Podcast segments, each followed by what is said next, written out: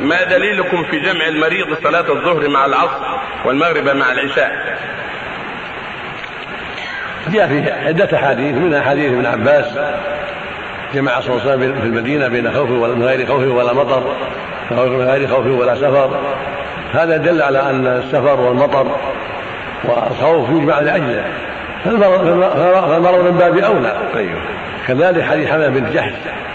ثبت في السنة أن النبي أن النبي أذن لها في الجمع وكانت مصابة باستحاضة شديدة فأمرها بالجمع وقال إنه خير الأمرين.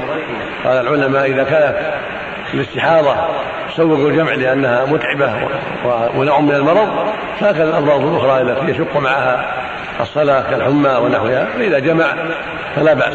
نعم.